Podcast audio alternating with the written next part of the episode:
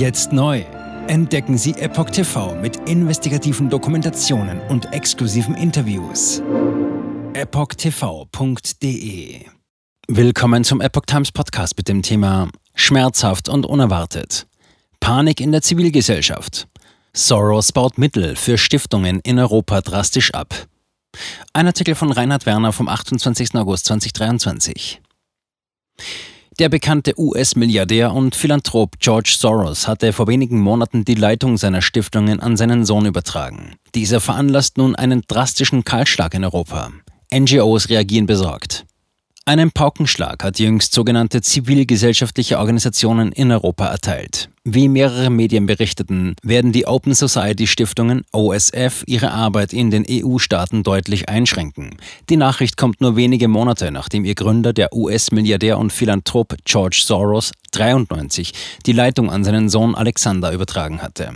Soros ließ NGOs über Stiftungen zuletzt 1,5 Milliarden US-Dollar zukommen. Die Welt spricht von einer regelrechten Kündigungswelle. Auch für die meisten der betroffenen Mitarbeiter und bisherigen Empfänger von Zuwendungen sei der Schritt völlig unerwartet gekommen.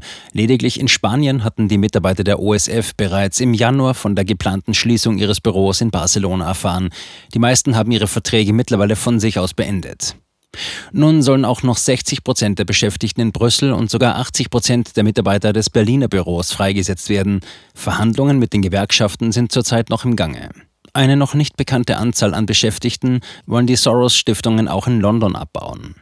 Die Auswirkungen auf die Fördermittelvergabe sind noch nicht abschätzbar.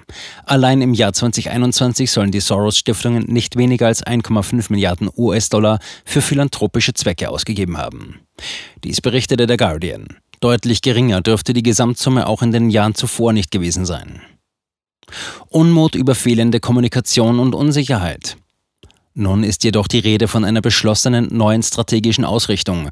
Diese, so teilte Berlins OSF-Direktor Thorsten Klassen in einer E-Mail mit, sehe, Zitat, einen Rückzug und eine Beendigung weiter Teile unserer derzeitigen Arbeit in der Europäischen Union vor. Zitat Ende. Der Umstand, dass die EU nun selbst öffentliche Mittel für Menschenrechte und Pluralismus bereitstellen wolle, habe dies begünstigt. Die neue Führungsfigur Alexander Soros erklärt in einer Mitteilung, die Familie und OSF hätten das europäische Projekt lange Zeit unterstützt. Man fühle sich diesem auch weiterhin stark verpflichtet. Aus diesem Grund wolle man auch die Förderung der Demokratie und den Kampf gegen Autoritarismus in Europa aufrechterhalten. Dafür werde man auch weiterhin den zivilgesellschaftlichen Sektor, der unverzichtbar ist für diese Ziele, unterstützen. Die Botschaft stößt bei vielen bisher Begünstigten jedoch auf Unglauben. Vor allem den Umstand, dass die Neuausrichtung nicht zu einem früheren Zeitpunkt angekündigt worden war, stößt vielen sauer auf. Die fehlende Kommunikation und Unsicherheit, die mit der Entscheidung einhergehe, schadet dem Ruf der OSF, äußern Betroffene gegenüber AP. Soros-Stiftungen bedienen umfangreiches Themenportfolio. Die Stiftungen hatten ein breites Spektrum an Organisationen gefördert, die sich unterschiedlichsten Anliegen widmen. Ein thematischer Schwerpunkt von den OSF unterstützter NGOs lag beispielsweise im Bereich der Wahrung der Rechte und Interessen von Einwanderern und Geflüchteten. Andere leisteten Aufklärungsarbeit über häufig stigmatisierte Minderheiten in der EU, wie die Sinti und Roma. Die Soros-Organisationen beteiligten sich unter dem Banner der Förderung der Pressefreiheit in mehreren Ländern der EU auch an Medien. Dazu kamen umfangreiche Zuwendungen für sogenannte Rechercheverbünde, wie sie beispielsweise hinter der Publikation der sogenannten Panama Papers standen. Neben Geld stellten die Stiftungen NGOs und Know-how zur Lobbyarbeit bei der EU und juristische Unterstützung zur Verfügung. Kontroverser waren hingegen die politischen Förderentscheidungen, die von der Familie Soros und den OSF ausgingen. Vor allem folgte ihr Verständnis von Menschenrechten und Demokratie, die man nach eigenem Bekunden fördern will, tendenziell in einseitiger Weise linksliberalen Narrativen. Dies brachte George Soros und seine Stiftung häufig in Konflikte mit konservativen Regierungen wie jenen in Ungarn und Polen. Enttäuschung bei vielen bislang Begünstigten. Entsprechend wächst nun auch die Sorge auf der politischen Linken mit Blick auf die EU-Wahlen im nächsten Jahr. Gegenüber Politico äußerten beispielsweise Marta Pardavi vom ungarischen Helsinki-Komitees oder der Pariser Juraprofessor Alberto Alemanno ihre Bedenken. Ein Rückzug der Soros-Stiftungen könne beispielsweise Bestrebungen Auftrieb geben, die das Recht auf Abtreibung oder LGBTQ-Anliegen in Frage stellten. Pardavi sieht die liberale Demokratie in Europa als gefährdet an, weshalb man umso weniger Verständnis für den Schritt aufbringen könne.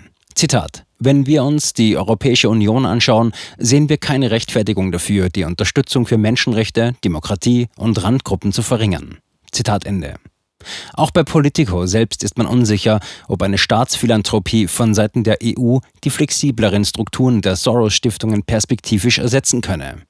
Die bange Frage laute, Zitat, wird es andere geben, die die Lücke füllen? Zitat Ende. Jetzt neu. Entdecken Sie Epoch TV mit investigativen Dokumentationen und exklusiven Interviews. Noch heute kostenfrei anmelden und völlig unverbindlich testen. Sehen Sie jetzt gratis den weltweit ersten Dokumentarfilm zur ESG-Bewegung Der Schattenstaat. Wer hat die Kontrolle? Eine originale Epoch Times Produktion. Besuchen Sie uns auf epochtv.de. Politiker machen Gesetze, CEOs machen Gewinne. Doch das ändert sich jetzt alles. Die Zukunft passiert nicht einfach so.